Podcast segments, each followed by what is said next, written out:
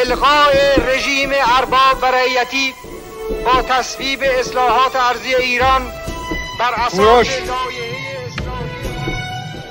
شاه بزرگ.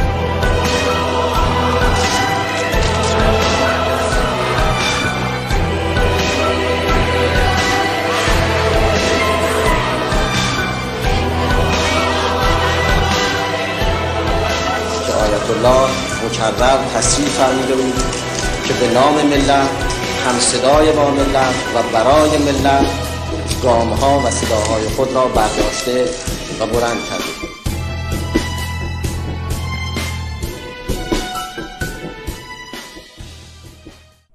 این گفتگوها و طرح پرسش ها در این برنامه صرفاً به منظور بررسی حقایق و وقایع تاریخ معاصر ایران با نگاهی متفاوت است و عبدی مدیا دیدگاه های مطرح شده در این برنامه را تایید و یا رد نمی کند و مسئولیت نظرات بر عهده اظهار نظر کننده آن می باشد. عبدی مدیا برای هر شخص سالسی که نامش در برنامه برده می شود این حق را قائل است تا دیدگاه و نظرش را در برنامه مشابه همین برنامه منتشر نماید ما از قبل از انقلاب شروع کردیم که در حالا ابتدای دهه 50 وضعیت اقتصادی مردم می‌خواستم ببینم چطور بود از دید شما. سرریز پول نفت وارد صنعت شده بود و هویدا دست به یک سری تحولات اقتصادی زده بود. اون تحولات واقعا چقدر عینی و عملی بودش؟ سرریز پول نفت حالا شاید کلمه سرریز اولا از نظر فنی یه خورده محل بحث می‌تونه باشه. بگیم درآمد حاصل از صادرات نفت. نکته ای که در مورد درآمد حاصل از صادرات نفت خام در اقتصاد ما مطرح اینه که اولا این درآمد که به, ما به عرف جامعه به ما درآمد گفته میشه بر اساس تعاریف مبانی اقتصادی درآمد نیست بلکه فروش دارایی ثابته. اگه کسی چه یه کشوری مثل ما نفتشو بفروشه چه یه شرکتی داراییشو بفروشه کارخونهش بفروشه چه من و شما مثلا ماشینمون یا خونمون رو بخوایم بفروشیم پولی که به دست میاریم بهش نمیم درآمدمون. پولی که آدم از فروش خونش به دست میاره درآمدش نیست بلکه آیدی یا وصولی حاصل از فروش دارایی ثابتشه که تبدیل دارایی میشه. یه نوع دارایی تبدیل به یه نوع دارایی دیگری میشه. ولی درآمد نیست. درآمد چیزیه که چه در مورد کشور چه و دولت چه در مورد شرکت چه در مورد شخص و یه خانواده حاصل فروش خدمات یا محصول تولیدی اون کشور یا اون شرکت یا اون خانواده هستش که وقتی میفروشه یه کسی میره کار می‌کنه حقوق می‌گیره یه کسی کار می‌کنه محصولی رو تولید می‌کنه یه شرکتی میفروشه اینا میشه درآمدش که منظور میشه. این اشتباه اشتباهی بوده که از قبل از انقلاب هم وجود داشت. در بودجه دولت حالا فردا هم ظاهرا قرار لایه بودجه تقدیم بشه. می‌تونیم تو لایه بودجه هم شما ببینید. از قدیم الایام تو لایه بودجه کل کشور درآمدهای دولت به سه تا بخش درآمد نفت درآمد مالیات درآمد عرض کنم که سود سهام و سایر تقسیم می‌شد. یه سایر هم میذاشتن. تا در دولت آقای خاتمی زمانی که منم افتخار خدمت در دولت رو داشتم این بحث مطرح شد که هم نفت هم سایر دارایی ثابتی که فروخته میشه و وصول میشه پولش اینا دو درآمد نیست. تو طبق بندی بودجه دولت هم اصلاح شد. در لایه بودجه هم که اخیرا انقریب اخیرا تهیه شده انقریب به مجلس تحویل میشه. اگر ببینید صفحه اولش رو شما یا شنوندگان عزیز بینندگان عزیز باز کنن نمایندگان عزیز باز کنن ببینن. آیدی حاصل از فروش نفت رو جزء درآمد دولت منظور نمی‌کنه بلکه جزء واگذاری دارایی های سرمایه‌ای تلقی می‌کنه. تعبیری که در همون زمان که این تنظیم می‌شد و عمل می‌شد رئیس دولت وقت می‌گفتن که این دارایی های سرمایه‌ای تجدید ناپذیره تا اینجا شو ما به عنوان کارشناسی می‌گفتیم ایشون اضافه کرد بین نسلی هم بهش اضافه کرد. این انجام میشه. نکته ای که باز من اضافه کنم چون شما از دهه 50 شروع کردید یه خطایی در تنظیم فعالیت های اقتصادی و تراز اقتصادی مملکت از همون سال 50 این خطا شکل خیلی جدیتری گرفت و اون این بودش که دولت در اون زمان قیمت نفت از دو دلار به دوازده دلار هر بشکه تقریبا افزایش پیدا کرد متوسط. بعدا در زمان انقلاب سال 57 به 37 دلار رسید و دیگه جریانات بعدی تغییرات بعدی که شما شاهدش هستید. اتفاقی که افتاده اینه که سازوکاری که طراحی شده بود از همون زمان این بود که دولت آیدی حاصل از صادرات نفت خامش رو بفروشه به بانک مرکزی. بانک مرکزی با خرید این ارز از دولت به بودجه دولت ریالش رو واریز می‌کنه. این ریالی که توسط بانک مرکزی واریز میشه مثل تمام پولایی که بانک مرکزی پرداخت می‌کنه موجب افزایش پای پولی میشه و شده بود از همون زمان. الان هم متاسفانه این اشکال کماکان وجود داره. از اون زمان تا به حال این تداوم پیدا کرده و امکان اصلاحش فراهم نشده. شاید امسال اگه خدا بخواد مجلس محترم تایید بکنه در بودجه سال 98 بتونه این اصلاح بشه. اشکالی که به وجود میاد این که بانک مرکزی وقتی ارز رو از دولت می‌خره فرض کنید که یه میلیون دلار حالا من مقیاسش رو اینجا بگذارم.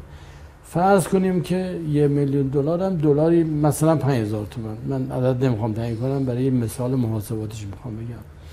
یه میلیون دلار 5000 تومان میشه 5 میلیارد تومان 5 میلیارد تومان با این مرکزی پرداخت می‌کنه به خزانه دولت واریز میشه. این 5000 میلیارد تومانی که میاد در بودجه دولت قرار می‌گیره به عنوان درآمد حاصل از فروش نفت و بانک مرکزی پرداخت می‌کنه پای پولی رو تشکیل میده. اضافه میشه به پای پولی. هر پولی که بانک مرکزی پرداخت می‌کنه پای پولی رو بالا می‌بره. این پای پولی که بالا رفت با یه ضریب فزاینده که امروز هفت برابر هست در طول تاریخ هم ما بین سه و نیم تا هفت برابر داشتیم تو مملکت خودمون. تو کشور دیگه تا 15 20 برابر هم هستش. رقم پای پولی با یه ضریب هفت برابر امروز تبدیل میشه به نقدینگی.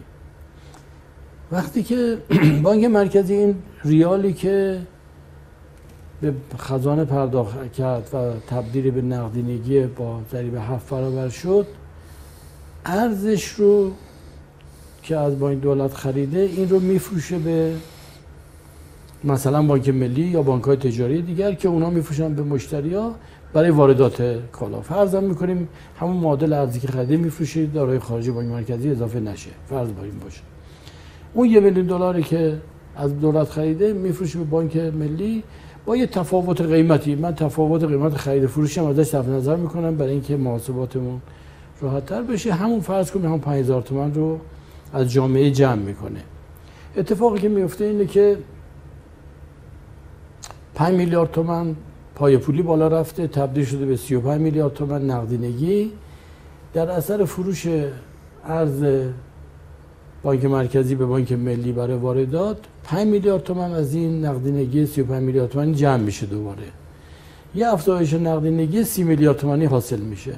اون 6 برابرش میمونه و این افزایش نقدینگی یک تورم ذاتی رو در اقتصاد ما ایجاد می‌کنه. این تورم ذاتی چیزی بودش که دهه 50 وقتی که قیمت نفت در سال 50 از دو دلار به دوازده دلار افزایش پیدا کرد این ساختار سازمانی باعث شد که سال 54 حالا شما که یادتون نیست قاعدتا دوستانی که سنشون می‌رسه یادشون باشه یا اینی که تو تاریخ بخونیم سال 54 55 ما مواجه با یه تورم 12 13 14 درصدی شدیم.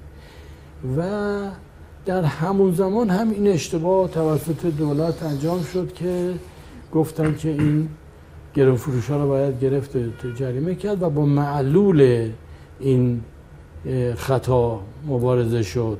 دانشجوها رو گرفتند و بحث بازرسی شاهنشاهی رو انداختند و از این کارا که بخواد این تورم رو با برخورد با مغازه دارا و الزامشون به اینکه استیکر بزنن و قیمت بزنن مقابله کنن.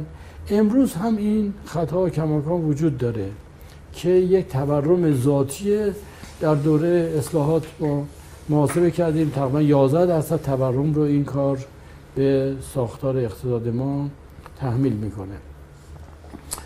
در همون موقع این تورم در 12 درصدی یا 14 درصدی که پیش اومد دولت آمادگیشو نداشت برای اینکه با این مقابله بکنه. الان هم وقتی که اتفاق بیفته این تورم که هلوهوش 11 12 13 درصد تورم ناشی از این ساختاره به عنوان یه تورم ناخواسته در اقتصاد ما وجود داره. افزایش نرخ تورم از این بیشتر دیگه ناشی از افزایش نقدینگی که دولت ها انجام میدن و هزینه جاری دولت رو در واقع از اون تعمین می‌کنن. انقلاب چه چیزی رو از پهلوی به ارث بردش به لحاظ اقتصادی؟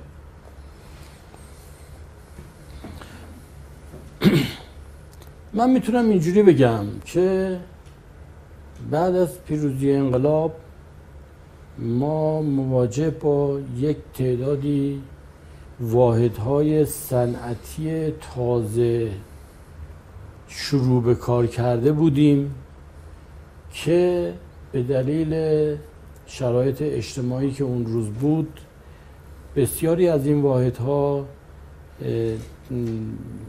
فاقد مدیریت مربوط به خودشون بودن. مدیرانشون اون رو رها کرده بودن به دلایل مختلف و حالا یا تو داخل کشور بودن ولی اجازه مدیریت بهشون داده نمی‌شد یا اینی که برای حفظ جون خودشون و حفظ دارایی خودشون از کشور فرار کرده بودن. و یه واحد صنعتی وقتی که در شرایطی قرار می‌گیره که از مدیریتش بی بهره میشه قاعدتا ادامه فعالیتش دچار نقص, و نقص میشه. واحد صنعتی ما دچار یه همچین شرایطی بودن و این خب با مجموعه تصمیماتی که شورای انقلاب و بعد مجلس شورای اسلامی اتخاذ کرد برای اینا سعی کرد که مدیریت هایی قرار بده. بخشایش به صورت با قانونی در قالب لوایح مثلا 6738 یا قوانین ملی کردن در اختیار دولت قرار گرفت که به لحاظ سرپرستی بتونن سرپرستشون سرپرستش انجام بدن. اونچه که به باز نقطه مشترک تمام این واحدها میشه ذکر کرد. این است که بخش بزرگی از این واحدها روند توسعه‌ای و روند بهبود فعالیت های خودشون یا روند اصلاح خطوط تولیدشون رو از دست دادن و به همون شکل به همون شکل قبلی که ادامه فعالیت می‌دادن ادامه فعالیت دادن. من اگه بخوام مثلا یه نمونه از این مثال بزنم فرض کنیم که ایران خودرو که در اون زمان شروع کرده بود به انجام تولید از طریق منتاج کردن ماشین هیلمن مثلا یا هیلمن هانتر انگلیسی تقریبا همزمان بود با فعالیتی که شرکت دیوو در کره جنوبی شروع کرده بود به کار کردن بلکه ایران خودرو زودتر از اون شروع کرده بود. این اتفاقی که من اشاره کردم باعث شد که سالهای سال ایران خودرو همون روال سابق خودش رو برای گرفتن قطعه و منتاج کردن ادامه داد. ولی خب مثلا یه شرکتی مثل دیوو برنامه تولید خودش رو تونست به جایی برسونه که خودروی ملی خودشون رو خودروی تولیدی خودشون رو و تکنولوژی خودشون رو به دست بیارن. این همین اتفاق در بسیاری از واحد صنعتی ما متاسفانه به وجود اومد تا در دوران بعد از جنگ در دوران سازندگی تونست یه مقداری این مسیر اصلاح بشه در دوره اصلاحات رفت به سمت یک اصلاح مجدد ساختار مدیریتی که به صورت خصوص سازی شکل گرفت. ولی باز هم در دورای آقای احمدی نژاد و آقای روحانی این کار متوقف موند و واحدهای سنتی ما نتونستن رشد و تعالی و تکاملشون رو داشته باشن. تو دور آقای احمدی بیشتر شرایط اجتماعی باعث همچین اتفاقی افتاد اتفاق شد. در دوره آقای روحانی بیشتر مسائل مربوط به بروکراسی اداری و موانعی که برای سرمایه‌گذاری و اشتغال ایجاد شده بود. حالا هم از بود اقتصادی برای مهار کردن و سرکوب کردن نرخ تورم در دوره های روحانی خب تصمیمات خیلی جدی گرفته شد برای اینکه نرخ تورم رو به شدت مزر می‌دونستن که البته مزر هست و به شدت پایین بیارن. پایین تر از اون نرخ طبیعی که می‌تونه اقتصاد ما رو یک روغنکاری داشته باشه. حتی با اون توضیحی که من گفتم در مورد تورم ذاتی اقتصاد ما که ناشی از مکانیزم فروش نفت دولت هست با ملاحظه اون هم نرخ تورم رو هدف گذاری کردن که بیاد پایین ده درصد در حالی که 11 12 درصد ما نرخ تورم ذاتیمون داریم با این مکانیزم فروش نفتمون. آقای دکتر ببخشید. من مصاحبه قبل از انقلابی که در واقع نگاه کردم شاه صحبتش این بود که ما می‌خوایم دروازه های تمدن بزرگ رو باز بکنیم. وضعیت اقتصادی کارخونه رو توسعه داده بودن زمان در واقع هویدا که حالا این اواخر هم که هویدا رو کنار گذاشت می‌خوام این در واقع مسیر رو به یه نحوی برم جلو. و از اون طرف هم خب می‌گفت که ما قصد داریم که حالا شما رو وارد دروازه تمدن بزرگ بکنیم. یه سال وجود میاد که خب اگر اینطوری بوده وضعیت رفاهی خوب بوده وضعیت اقتصادی خوب بوده وضعیت مملکت خوب خوب بوده حالا ما که به سنمون نمی‌رسه به اون موقع. شما بودید اون موقع شما تشریف داشتید. آبتون نبود نونتون نبود انقلاب کردنتون چی بود؟ چرا اصلا انقلاب شکل گرفت؟ خب ببینید عملکرد هر دولتی رو قاعدتا از روی آمار و ارقام و روند اجتماعی و روند استقبال و رابطه بین دولت حاکم و مردم اون کشور میشه سنجید. نه فقط از صرف اینکه مثلا شعاری رو به عنوان یه شعار مثلا مطرح یا شعار قابل تکرار بشه انتخاب کرد. انتخاب شعار اگر مثلا خوب باشه خب ما این کار زیاد کردیم. همین در ابتدای دولت آقای روحانی ایشون گفتن که ما رونق ایجاد می‌کنیم درآمدها رو اون چنان ایجاد می‌کنیم که 45 هزار تومن هیچ کسی در واقع ازش نخواد این شعار خیلی خوبی بود. شعارهای دولت آقای احمدی نژاد اگر ببینید کم از اون نبود که ما پول نفت رو میاریم سر سفره مردم و دیدیم که با اون عملکردی که داشتن یه تورم 45 درصدی رو و یک نرخ ارز مثلا پنج برابری رو در دولتشون برای مردم به ارث گذاشتن. حالا اون دورم همینطور اون دورم حالا فرض کن دولت و نخست وزیر که کاری نبودن. به عنوان شاه که اومده مثلا یک شعاری رو مطرح کرده اون شعار یک بحث عملکردی که داشته قاعدتا با اون متفاوته. اگر بخواد مثلا دو سه تا شاخص عملکردی اون دوره که شما حالا اصرار دارید که بیشتر از قبل از انقلاب بخواد صحبت بشه. من اصرار دارم که بعد از انقلاب بگیم. برای اینکه حتما بتونیم بتونیم, بتونیم ازش نتیجه بگیریم و الان ببینیم چیکار باید بکنیم.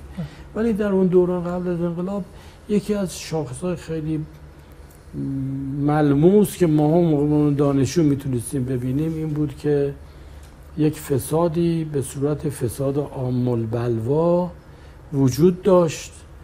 که هیچ کسی تقریبا هیچ کسی نمی‌تونست کاری بکنه مگر اینکه یک سهمی یا حقی یا درصدی یا پورسانتی رو به یکی از افرادی که وابسته به خاندان سلطنتی بودن بده. تقریبا غیر مقدور بود که کسی بتونه کاری بکنه و از این مسئله در بره. ما سالها بعد از انقلاب از اول انقلاب تا سالهای طولانی این بلیه رو نداشتیم. و این سلامت رو در انقلابمون داشتیم و یکی از اصلاحاتی که بودیم بود. بحث بحث های سیاسی و بحث های مربوط به تک حزبی شدن و خفقان در دوران دانشگاه ها هم داستانه بودش که امکان فعالیت های اقتصادی رو در واقع از عموم مردم سلب می کرد و یکی هم بحث بانک های خصوصی. بانک های خصوصی همیشه در الان هم همینجوره که در اقتصادی کشور می‌تونه نقش مثبت و مفیدی رو ایفا بکنه. اما اگر بانک تبدیل بشه به اینکه مرکزی بشه برای تامین منابع سهامدارای بانک یا مدیران بانک اونجاست که به خطا میره و ما تو هم بعد از انقلاب هم دیدیم مؤسسات پولی بانکی مؤسسات اعتباری غیر متشکر یا غیر مجازی که تشکیل شدن نقطه ضعفشون همین چیزی بود که بانک های قبل از انقلاب هم از همین نقطه صدمه دیدن و صدمه زدن به مملکت. و این بودش که بانک به جای اینکه مرکزی بشه برای جمع آوری سپرده های مردم و بعد در اختیار گذاشتن اون به کسانی که می‌خوان فعالیت اقتصادی بکنن و دچار کم بوده منابع هستن. تبدیل شد به یک مرکزی برای جمع آوری پول مردم برای نیاز خوده بانک یا صاحبان سهام بانک یا مدیران بانک. بعد از انقلاب توی ارزیابی و تو حسابرسی هایی که تو مؤسسات اعتباری و بانک ها شد اکثر قریب به اتفاق بانک ها این از این آفت رنج می بردن که بخش بزرگی از منابع و سپرده های مردم رو به سهامدارا و مدیران خود بانک ها داده بودند و به همین دلیل در حالت غیر فعال تونستن کاری که شورای انقلاب کرد اینها رو برای اینکه تبدیل به یه بغرنجی نشه تبدیلشون کرد به بانک های دولتی و بعد از سالها دوباره ما این کار رو اصلاح کردیم. الان بانک های دولتی و بانک های خصوصی از این جهت یک نظارتی براشون هست متا باز بعد از انقلاب ما دچار آفت مؤسسات اعتباری غیر مجاز شدیم که باز همین خطا رو در قیاب نظارت بانک مرکزی انجام دادن که به همدارا دفعه این چند سال می داره جمع میشه. آقای دکتر بعد از اینکه انقلاب شد یعنی بعد از انقلاب رو آقای بنی صد سری تئوری هایی داشت در حوزه اقتصاد اسلامی و حتی اینو تدریس میکردش. شما نگاهتون چه تئوری نبود اونا. اونا بیشتر یه حرفای بافته شده ای بود. تئوری در مفهوم علمی و نظری وقتی شما در یه دانشگاه به یک مجموعه مطالب و بعد به یه جمعبندی که پیدا میشه بهش میگی تئوری این تئوری باید حداقل یک انسجام درونی داشته باشه یه مفروضات اولیه داشته باشه. من یادم منم هم موقع در خاطرم هستش حرفایی که ایشون می‌زد فاقد یک جنبه تئوری بود. باز جز همون از نوع همون شعارهایی بودش که حالا همین الان هم بعضی ها مثلا میگن. ایشون هم مثلا حرفایی رو به صورت حرفای خودش می‌زد. بافته و ساخته پرداخته ذهن ایشون بود بدون که مبنایی برایش بشه به عنوان تئوری منظور کرد. تئوری نبود نه. آقای دکتر یکی از شعارهای اصلی انقلاب استقلال آزادی جمهوری اسلامی بود. ما در حوزه در واقع شعار استقلال به لحاظ استقلال چقدر تونستیم به لحاظ اقتصادی از حالا کشورهای غربی مثل آمریکا و حالا هر کشور دیگه کشور سالسی تونستیم مستقل بشیم. استقلال اگه به این معنی بگیم که من می‌خوام از شما مستقل بشم یا یک پسری یا یک دختری از خانوادهش مستقل بشه زندگی خودش رو شروع بکنه؟ یا الان در مورد بانک مرکزی گفته میشه که باید استقلال داشته باشه نسبت به سیاست مالی. معنی استقلال اینه که اون فرد یا اون مؤسسه یا اون سازمان یا اون کشوری که می‌خواد مستقل بشه تصمیماتی که خودش صلاح می‌دونه و فکر می‌کنه درسته بگیره کسی بهش دیکته نکنه. و تصمیمات و کارهایی که خودش صلاح نمی‌دونه برای خودش برای زندگی خودش برای امورات خودش انجام بده انجام نده. با تحمیل یک مصوبه یا تصمیمی یا ابلاغی از طرف جای دیگری براش ایجاد نک... اجبار پیدا نکنه که اون کاری که مسلحت نمی‌دونه انجام بده. اگر استقلال به این معنی باشه که هر موجود هر نهاد هر کشور مستقل خودش برای خودش تصمیم بگیره که چیکار بکنه و خودش برای خودش تصمیم بگیره که چیکار نکنه از طرف یه عامل بیرون از خودش بهش دیکته نشه این کارو بکن یا این کارو نکن من فکر می‌کنم به این معنی ما استقلال کامل به دست آوردیم. ما تقریبا در تمام دوران و اعثار چه دولتمون چه مجلسمون تصمیماتی که گرفتن بنابر ابلاغ یا بنابر دستور یک سفارتخونه خارجی تا اونجا که ما می‌دونیم نبوده. حالا ممکنه در یک زمانهای یک افرادی ارتباط شخصی داشته باشن نفوذ کرده باشن. اون افراد نفوذی رو بذاریم کنار.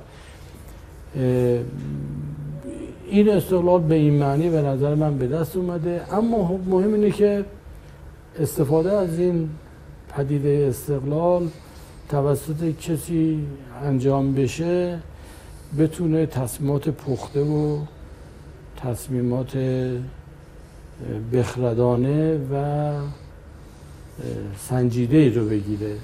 اگر کسی مستقل بشه و تصمیم غلط بگیره خب با استقلال کامل تصمیم غلط گرفته تبعاتش هم تحمل می‌کنه دیگه. آقای دکتر زمانی که شما قایم مقام سازمان برنامه شدید سال سال 1360 فکر کنم اون زمان شما وضعیتی که از گذشته داشتید وضعیتی که پیش رو داشتید و اون چشماندازی که در آینده داشتید یه جوری مغز متفکر هر کشوری میشه دیگه سازمان مدیریت برنامه به لحاظ اقتصادی. چه تدابیری اندیشیدید برای اقتصاد اون زمان؟ در دوران آقای مهندس موسوی بوده؟ بله بله. آقای مهندس موسوی نخست بودن. آقای دکتر بانکی رئیس سازمان برنامه وجود بوده بودن و بنده هم توفیق خدمت در اونجا رو برای بلد حدود چهار سال داشتم. به عنوان مقام و معاون هماهنگی سازمان برنامه. در اون دوران در اون دورانی که اشاره کردید و کل دوران جنگ تعمیلی که چهار سالشون از سازمان برنامه توفیق خدمت داشتم چهار سالش هم در بنیاد افتخار خدمت داشتم. در کل هشت سال جنگ تحمیلی ساختار اقتصادی کشور بر این مبنا طراحی می‌شد و مدیریت می‌شد که دولت دو تا وظیفه اصلی رو معمور بود که انجام بده. یک تامین معیشت حداقل عموم مردم. ما تو تاریخ خوندیم حالا این تیکش تیکه که منم به سن خودم هم بده نمی‌رسه به سن شما قاعدتا نمی‌رسه.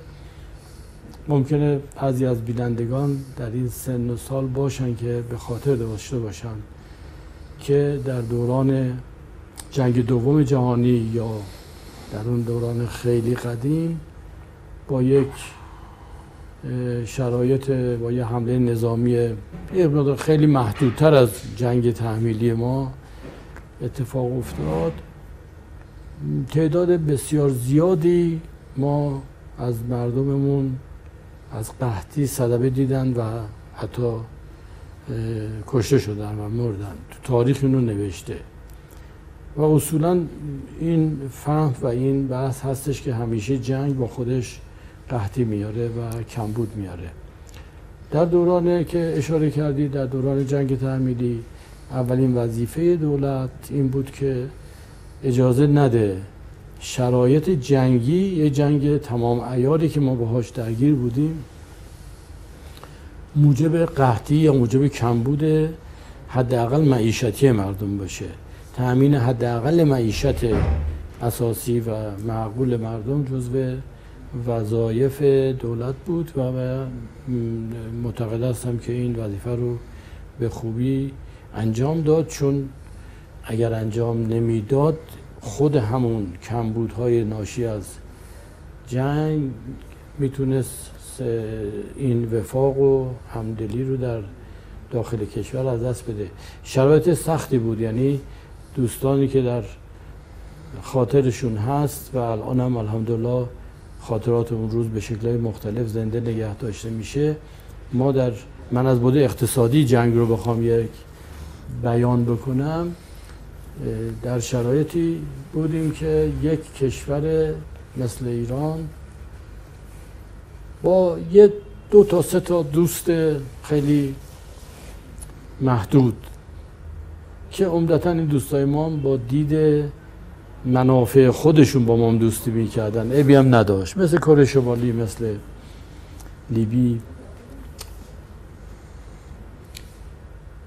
در مقابله کشوری بودیم که تا دندون مسلح بود و همه دنیا حمایتش می‌کردن.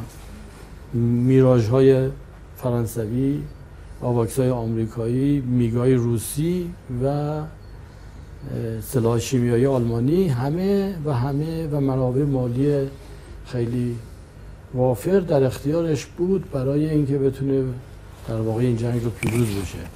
در یه همچین جنگ نابرابری دولت وظیفه این رو داشت که در درجه اول معیشت مردم رو تأمین کنه حداقل معیشت رو تأمین کنه. و در درجه و همزمان با اون درجه اول دوم نداشت. این دو تا وظیفه دو تا وظیفه همزمان بود که پشتیبانی رزمندگان رو در جبهه فراهم بکنه و در حد درآمدهای خودش و منابعی که بود بتونه این دو تا وظیفه رو انجام بده. لازمه این کار یه تغییر ساختار اقتصادی کشور بود. تو کشورهای دیگه هم دیدیم در جنگ جهانی دوم حتما دوستان مطالعه بکنن. مثلا کشوری مثل انگلیس دستور می‌داد که فلان کارخونه نارنجک بسازه. حالا کارخونه فرض کنید که مثلا لاستیک سازی بوده. دستور می‌دادی که براش مثلا خط تولیدش عوض کنه. ما هم ناچارن چه تو چهار سالش که من در سالن برنامه خدمت می‌کردم چه دوره بعدیش برنامه دولت حول این دوتا محوره و مسئولیت و معمولیت اصلی بود.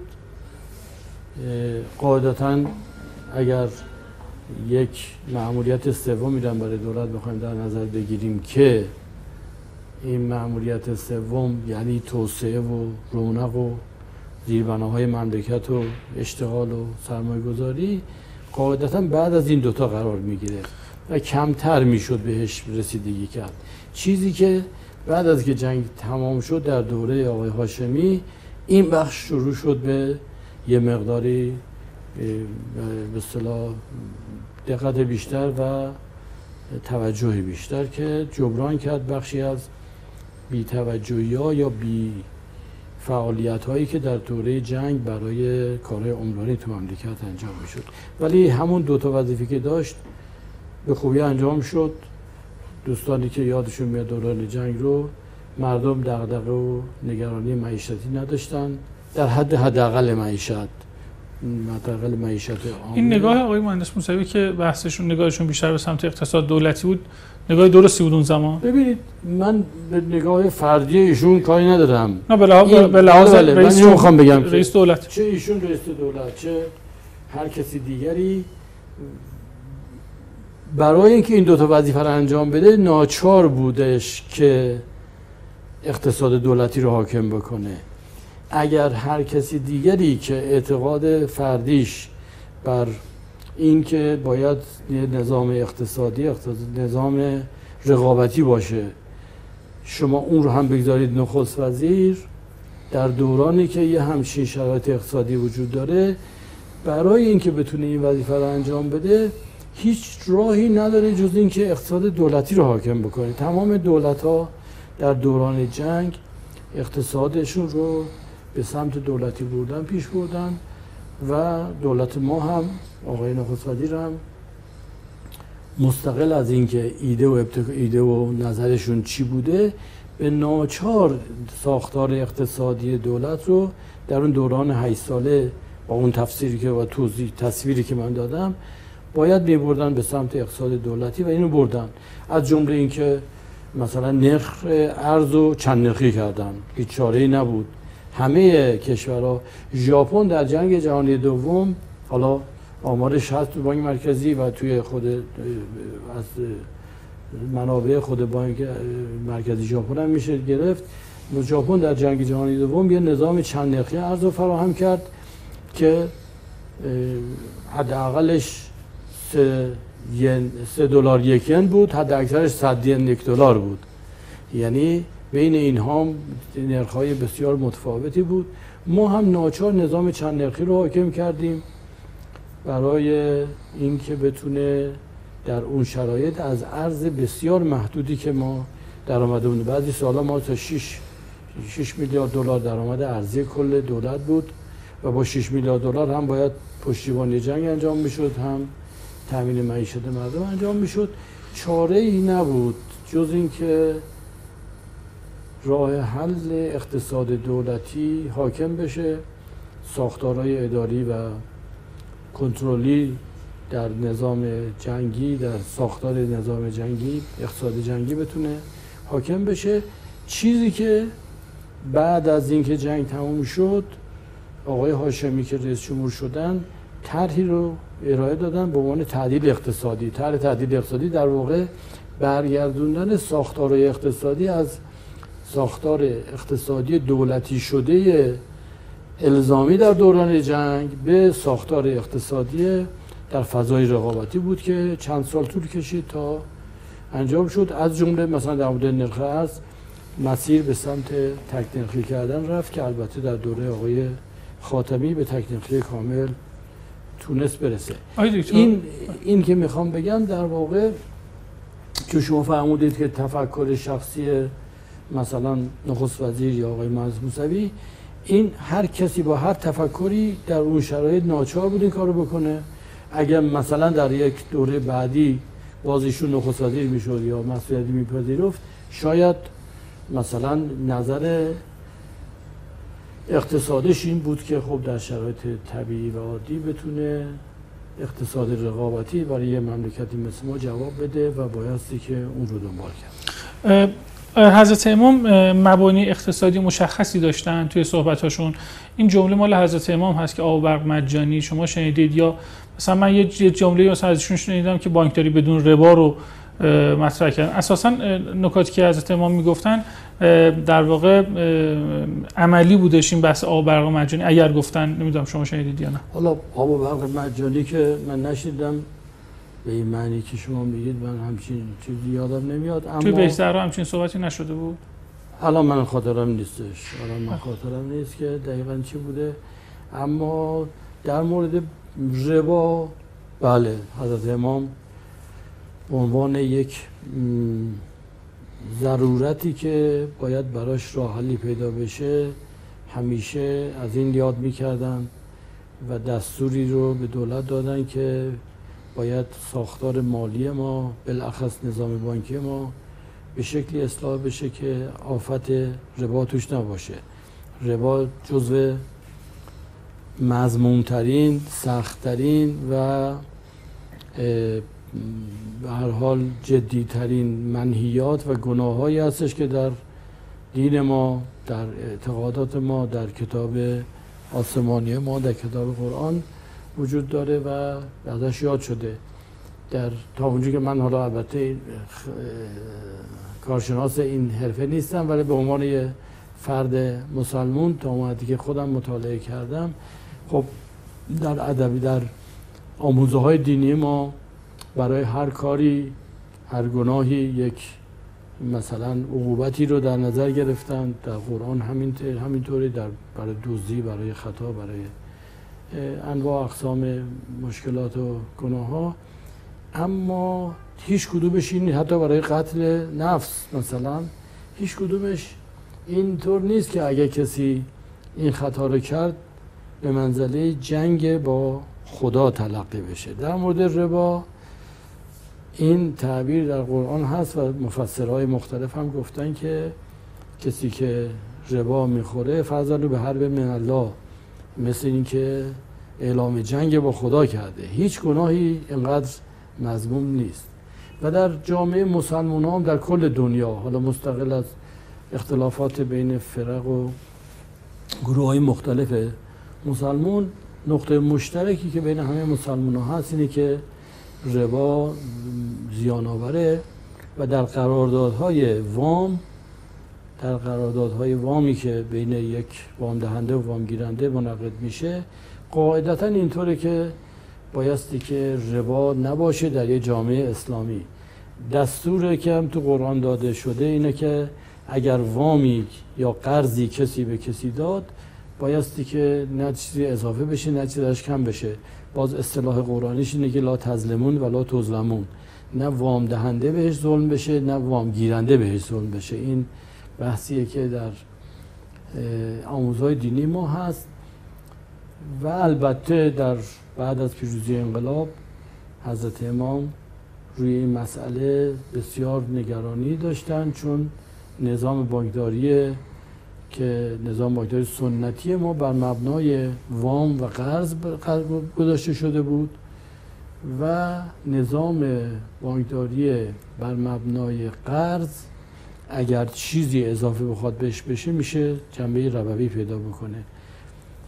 دستور دادن بالاخره شورای پول اعتبار در همون زمان آقای دکتر نوربخش خدا رحمتشون کنه رئیس بانک مرکزی بودن. من اون موقع به عنوان نماینده صادر مردمه در شورای پول شرکت می‌کردم. سه تا از فقهای قوم در اون جلسات شرکت کردم و بالاخره این اتفاق افتاد که قانون بانکداری بدون ربا تنظیم شد که البته در همون زمان هم معلوم بود که این قانون می‌تونه کاملتر و صحیحتر و دقیقتر باشه. پیش خود قانون پیش بینی که بعد از پنج سال یک اصلاحیه بهش بخوره متناسب با مشکلاتی که تو اون پنج سال ممکنه باهاش مواجه بشه. دکتر جمهوری اسلامی جمهوری اسلامی چقدر تونست در زمینه بانکداری بانکداری اسلامی رو لحاظ بکنه؟ بورس ما چقدر اسلامی شده؟ بورسمون بانکداری یعنی نظام یعنی دو تا بازار مهم مالی کشور که بازار پول و بازار سرمایه هست آیا اسلامی شده؟ ما فکر می‌کنم یکی از بزرگترین مشکلات مملکت ما از همین دو تا بازار مهم مالی کشور هستش. بله حالا شما با این سوالتون به سرعت رسیدیم به اصل روز ما که دیگه از دوران دور برگشتیم به دوران روز. این البته محل بحث محل اختلاف نظر بین کارشناسای مختلفه هم کارشناسای اقتصادی هم کارشناسای دینی و مذهبی. من می‌تونم به عنوان نظر خودم اینجوری بگم که به لحاظ بانکی قانون بانکداری بدون ربایی که ما الان داریم یک قانون کاملی هست.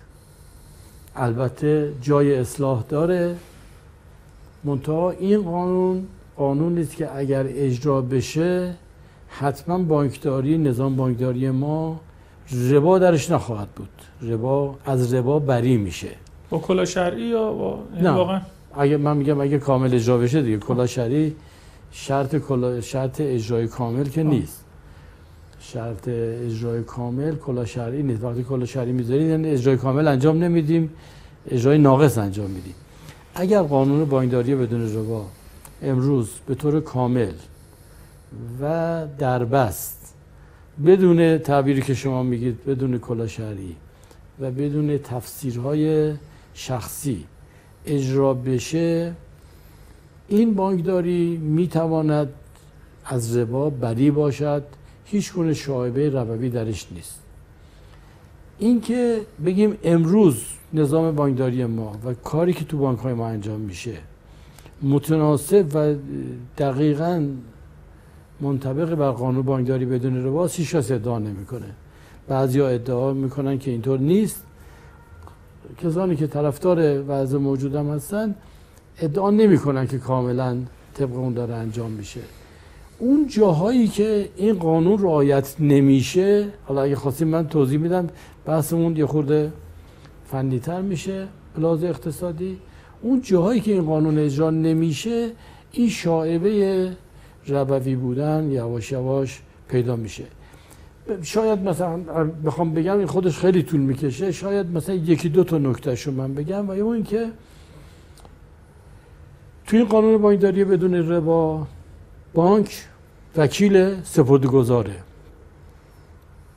که پول سپردگذار رو بگیره به وکالت از اون بره سرمایه گذاری بکنه یا تسهیلات بده. تو قالب عقود شرعی سودش رو برای سپردگذار بیاره این که سوالی داشتی؟ بله بله می‌خواستم؟ نه نه. ببخشید من می‌خوام که وارد جزئیاتش نشم چون بس تخصصی میشه می‌خوام بدونم که اصلا این بانکداری بدون روایی که شما میفرمایید اگر محقق بشه چقدر نظام بانکی ما دیگرگون میشه عرض می‌کنم بذار من حالا چشم. که اینو گفتم این تیکه رو بگم بله، یه خواهش می‌کنم ازتون اجازه گرفتم خواهش گفتم اگه بله، بخوام ما, ما وقت داریم اصلا من بخواد نگران نمی‌دونم که آره. زمان تمام بشه وگرنه نه، من خوشحال میشم که مبسوط بتونم. بله. بشنوم توی بانکداری بدون ربا بانک وکیل یکی از مصادیقی که کامل باید اجرا بشه این است که بانک وکیل سپردگذاره و سپردگذار موکل بانک هست.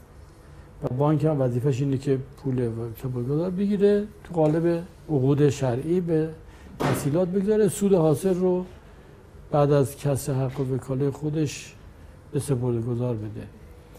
من اگر شما مثلا 3000 تومان من بدید بگید تو وکیل منی برو یه صندلی بر من بخر از مرفروشی سر خیابون. این 3000 تومان شما به من دادید وصولی من از شما هست. اما درآمد من نیست. برای اینکه این من و وکالت از شما این پول از شما گرفتم. وکیل شما هستم برای داشتن این پول. نمی‌تونم اینو ببرم جز درآمد خودم. در نظام بانکداری بدون ربا بانک ها پولی که به وکالت از مردم می‌گیرند نباید در درآمدهای خودشون منظور کنند بلکه بایستی که به عنوان امین امانت به عنوان ودیعه به عنوان پول موکل خودشون منظور کنند. اگر این کارو بکنن بخش بزرگی از این داستان حل میشه. نکته بعدی اینه که اگر من رفتم با پولی که شما به من دادی به وکالت از طرف شما برم یه مالی رو بخرم یه سرمایه‌گذاری بکنم یه محضی که کار اقتصادی بکنم سودی از اونجا حاصل شد این سود متعلق به کیه؟ متعلق به شماست. چون من وکیل شمام که برم اون کارو بکنم سودش رو به دست بیارم. این سود متعلق به من نیست به عنوان وکیل. وکیل حق نداره سودش رو سود فعالیتی که به وکالت از طرف سپردگزارش انجام داده به عنوان سود خودش منظور کنه. بایستی که منتقل کنه به کی؟ به سپردگزار. برای وکیل چه چیزی میمونه این وسط؟ حق الوکاله که باید بگیره بابت این زحمات. اون حق الوکاله باید بره جز درآمد بانک. اون بخش مربوط به سودی که حاصل شده متعلق به سپردگزار. همین یه جمله. حالا البته شهر بحث بیشتر هم می‌تونم بدم به این برنامه تطبیق نمی‌کنه. ولی اگه همین یک اصلاح در نظام بانکی اجرا بشه که قانونشو داریم. همین یک اصلاح انجام بشه بخش بزرگی از شاعبه ربوی بودن نظام بانکی حل میشه و البته اون اون سوالی که شما کردید بله اگر نظام بانکی ما کامل و بدون نقص قانون بانکداری بدون رو اجرا بکنه حتما می‌تونه در رشد اقتصادی ما بسیار موثر باشه. در بازار سرمایه هم به همچنین در بازار سرمایه خب توی این سالهای هلوش مثلا 12 13 سال اخیر از زمانی که قانون اصلاح بازار سرمایه به مجلس ارائه شد و تصویب شد اصلاحات خیلی خوبی انجام شد. حجم بازار سرمایه رشد پیدا کرد. اگر بخوایم بازار پول و بازار سرمایه رو با هم مقایسه بکنیم بازار پول معمولا و نظام بانکی بازار پول و نظام بانکی معمولا این چنینه که برای امور جاری و سرمایه و سرمایه در گردش و چرخوندن اقتصاد قاعدتا استفاده بیشتری میشه و بازار سرمایه سازمان بورس و امثال هم و همه ابزارهای بازار سرمایه برای سرمایه گذاری و افزایش ظرفیت ایجاد میشه.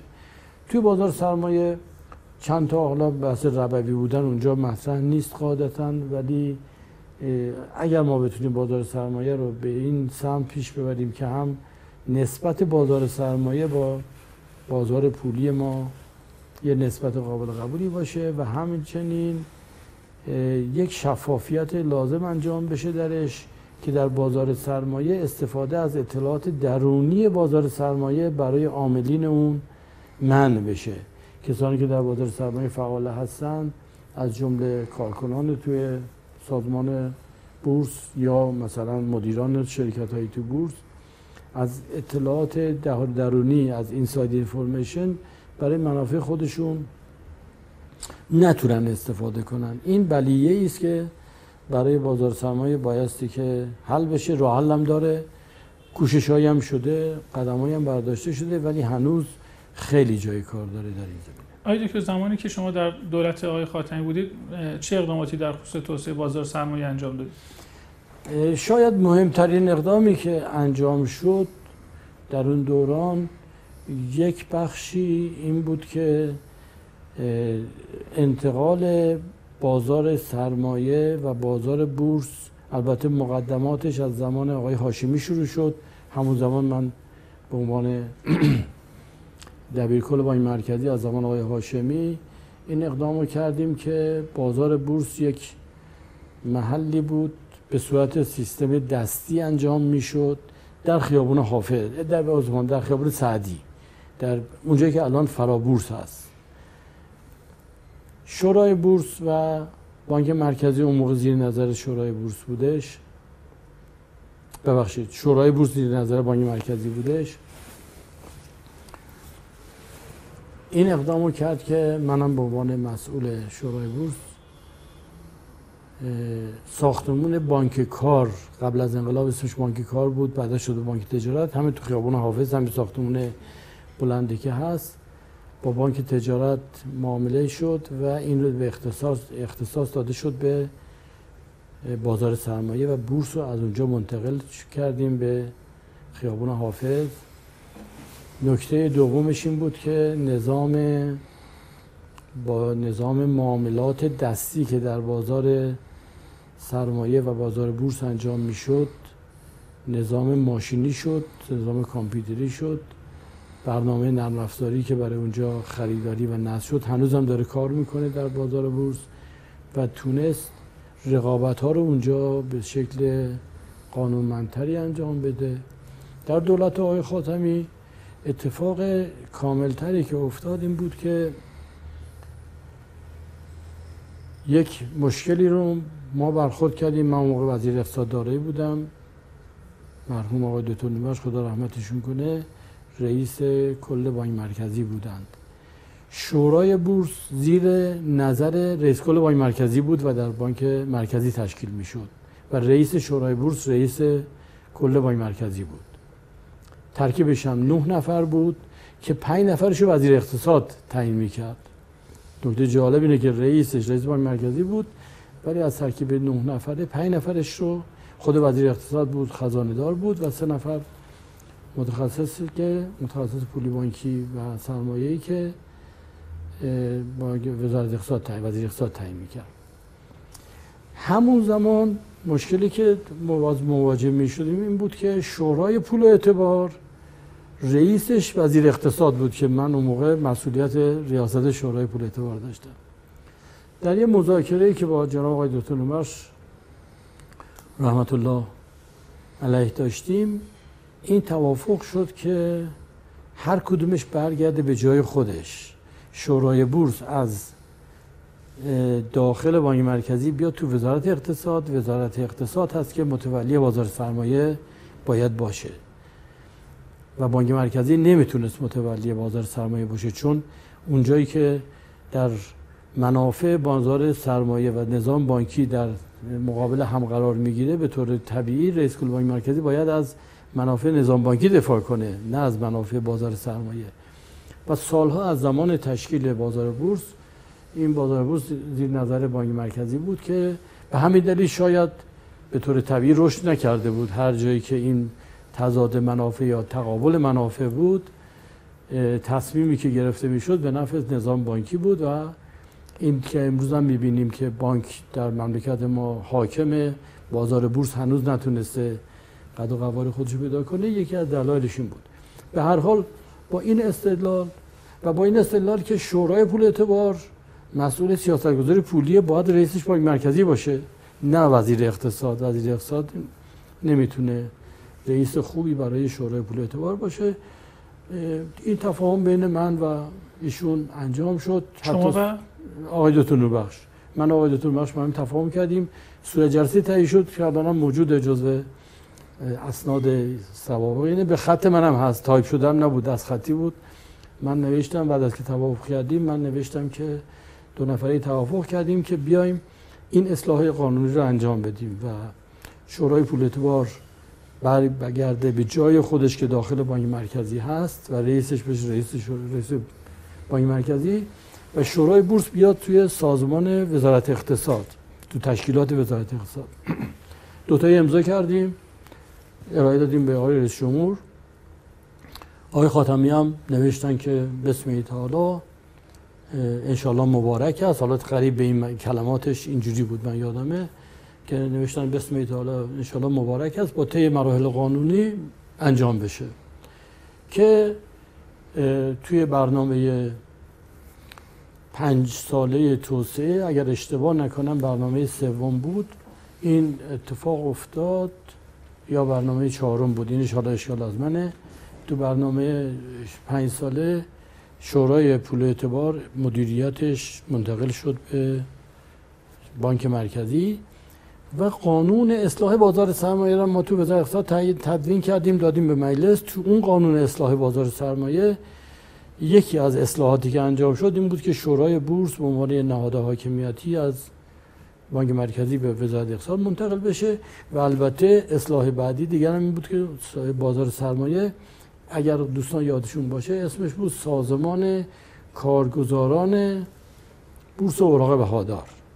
سازمان سازمان کارگزاران بود. یعنی کارگزاران بودن که اونجا حاکم بودن. کارگزار بین خودشون یک هیئت مدیره انتخاب می‌کردن. از بین خودشون یه دبیرکل انتخاب می‌کردن. اون زمان دبیرکل آقای آقای دکتر عبدو تبریزی بود. زمانی که من وزارت اقتصاد بودم ایشون رو دعوت کردم و تقبل کردم. قبل از اون آقای مین متحری بود. بله. منتها مهم از مهمتر از فرد خودشون که آدمای درست و امین و توانا و دانشمندی بودن هم آقای مین متحری هم آقای دکتر عبدو.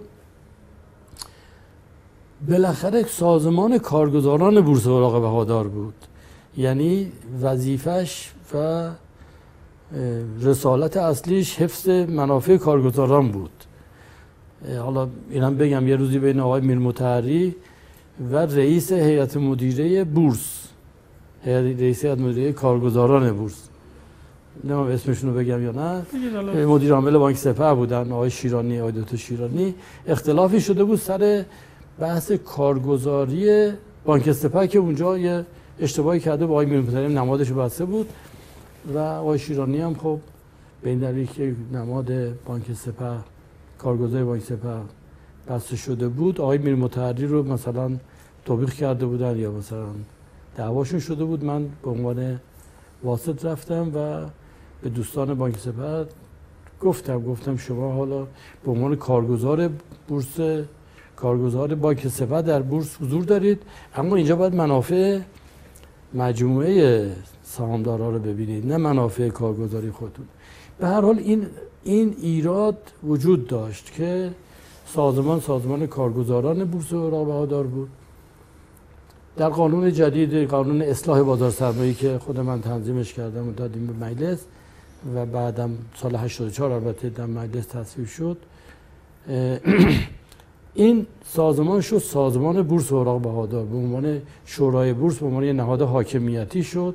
رئیس سازمان بورس یا نهاد حاکمی همه جا دنیا هم همین جوره. کارگزارا برای خودشون تشکیلاتی دارن که منافع خودشون رو حفظ کنن. اما خود بورس و نظارت بر بورس به عهده یک نظام حاکمیتی شد. اگر تو فیلم ها دوستان ببینن بعضی وقتا بورس های خارجی رو نشون میدن.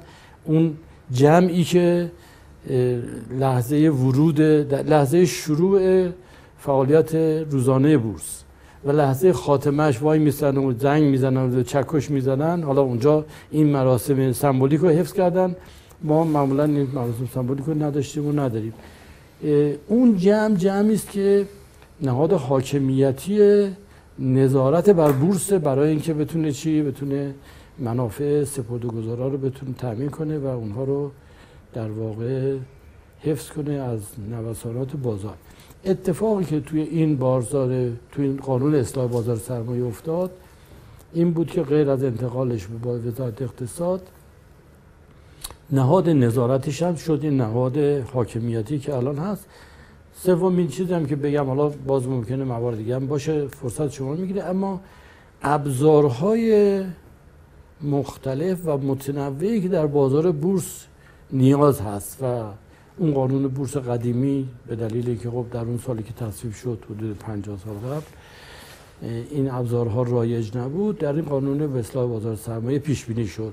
بسیاری از ابزارها صندوق های سرمایه گذاری موچول فاند ها و سبدگردان ها و دیگر فعالیت ها و حتی اینکه کارگزارا بتونن به صورت شخصیت حقوقی کارگزاری داشته باشند از شخص حقیقی نباشند همه اینا تو اون قانون دیده شد. آخرین ابزاری که در موازه سرمایه دیده شد و از اون زمان تا حالا شکل نگرفته بود. اخیرا حدود دو ماه پیش من شنیدم که سازمان بورس مجوز فعالیت اونها رو داد. شرکت های پی ای به قول پرایوت اکویتی شرکت های مدیریت سرمایه هستش که بتونن منابع و دارایی های کسانی که مایل باشن بگیرن براشون مدیریت کنن منافعشون بهشون بدن. این یکی از ابزارهای خیلی خوبه تو بازار سرمایه.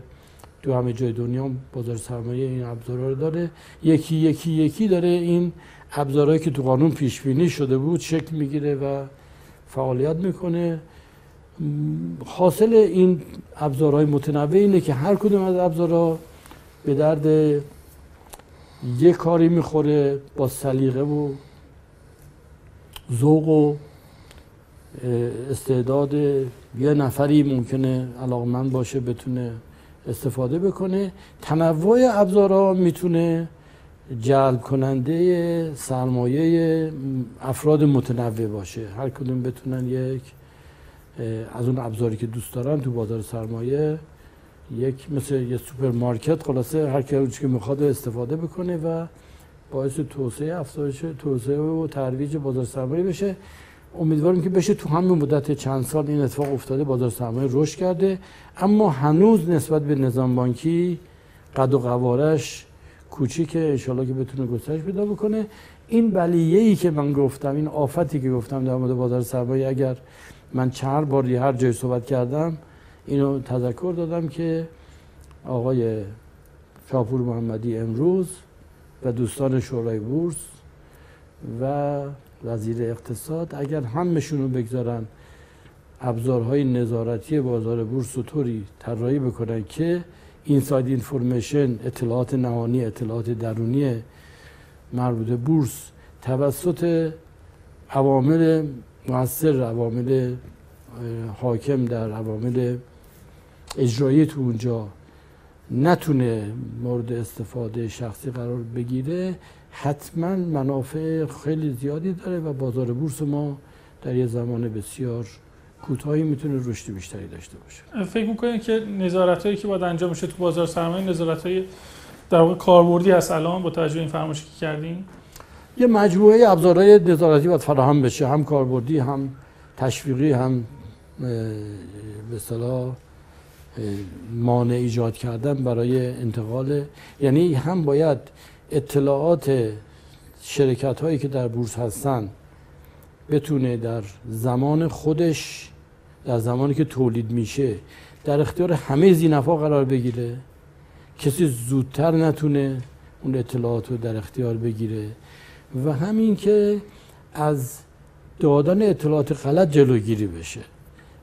اطلاعاتی که تو بورس منترکس میشه قاعدتا این دوتا قاعدتا این دوتا خطا رو می‌تونه داشته باشه که یا اطلاعات ضعیف یا مریض یا دقیق یا غیر دقیقی باشه که منعکس بشه به انحراف بکشونه. یا اینی که اگر یه اطلاعات دقیقی هست من یک ساعت قبل از شما از این خبردار بشم. اون وقت می‌تونم اگر اطلاعات نشون میده که یه سهمی داره کاهش پیدا می‌کنه اون سهام برم بفروشم. شما یه ساعت دیگه خبردار میشید. شما می‌خرید از من یه ساعت دیگه می‌فهمید که اومده پایین. یا خبردار بشم که یعنی فهمید این باگ الان وجود داره. این باگ وجود داره بعد.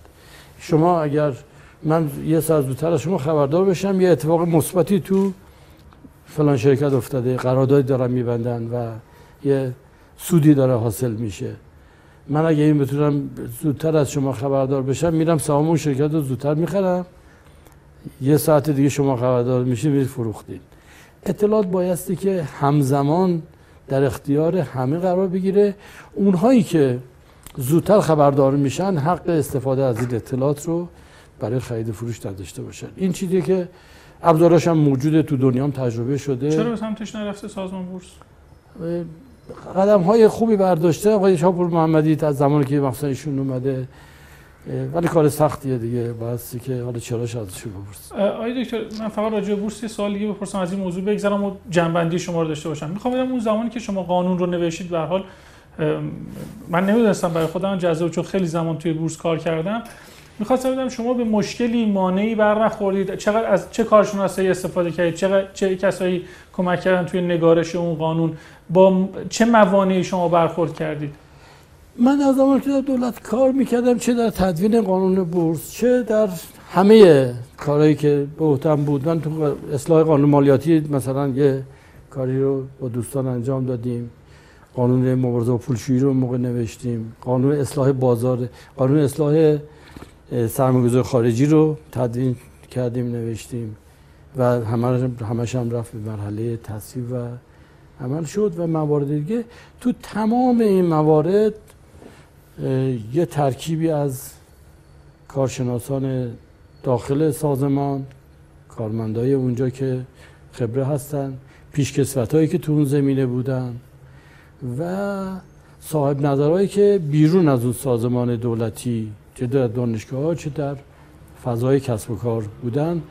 حالا با یه تشکیلات روشمندی توصیه که حضور ذهنی تو قانون بورس چه کسایی شرکت کردن؟ بخوام اسم بگم شاید مثلا بخوام اسم خب برای مشارکت کردن مثبت دیگه این. ببینید من الان نه اگه بخوام به اسم بگم باید وقت دیگه بگم. به طور خاص خود آقای دکتر عبدو که خب متولی کار بود. همه دوستانی که دبیر کل بودن قبلا. من یادم از آقای رجی سلماسی دعوت کردیم از آقای میر مطهری دعوت کردیم. فرمان فرمایانم بودن؟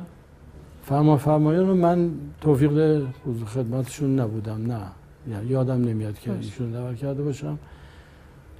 شایدم به عقلم نرسه اگه شما بودید یا اگر یادآوری می‌کردید اون موقع می آمدید می‌گفتید حتما دعوتشون می‌کردیم و از دانشکده اقتصاد دانشگاه تهران و دانشکده اقتصاد اگر اشتباه نکنم دانشگاه شهید بهشتی نظری گرفتیم به صورت سازمانی و تشکیلاتی که جمع نظراتشون رو گرفتیم. توی خود مجلس وقتی لایه تقدیم شد خود کمیسیون اقتصادی مجلس اون زمان آقای پوری حسینی که الان رئیس سازمان خودسازی هستن سخنگوی کمیسیون اقتصاد بودن و هم در مورد قانون مالیاتی هم در, مورد این هم در مورد قانون اصلاح سرمایه‌گذاری خارجی قانون جلب و حمایت سرمایه‌گذار خارجی. یه جمع بزرگی رو دعوت می‌کردن از اصحاب کسب و کار تا اینکه بیان و این کار رو انجام بدن. با مجموع اون نظرات اصلاح شد کار خوبی شد. مجلس هم هماهنگ بود و به خوبی اینو کرد. اگر ایزه بدید تشکر کنم از شما وقتی گذاشتید.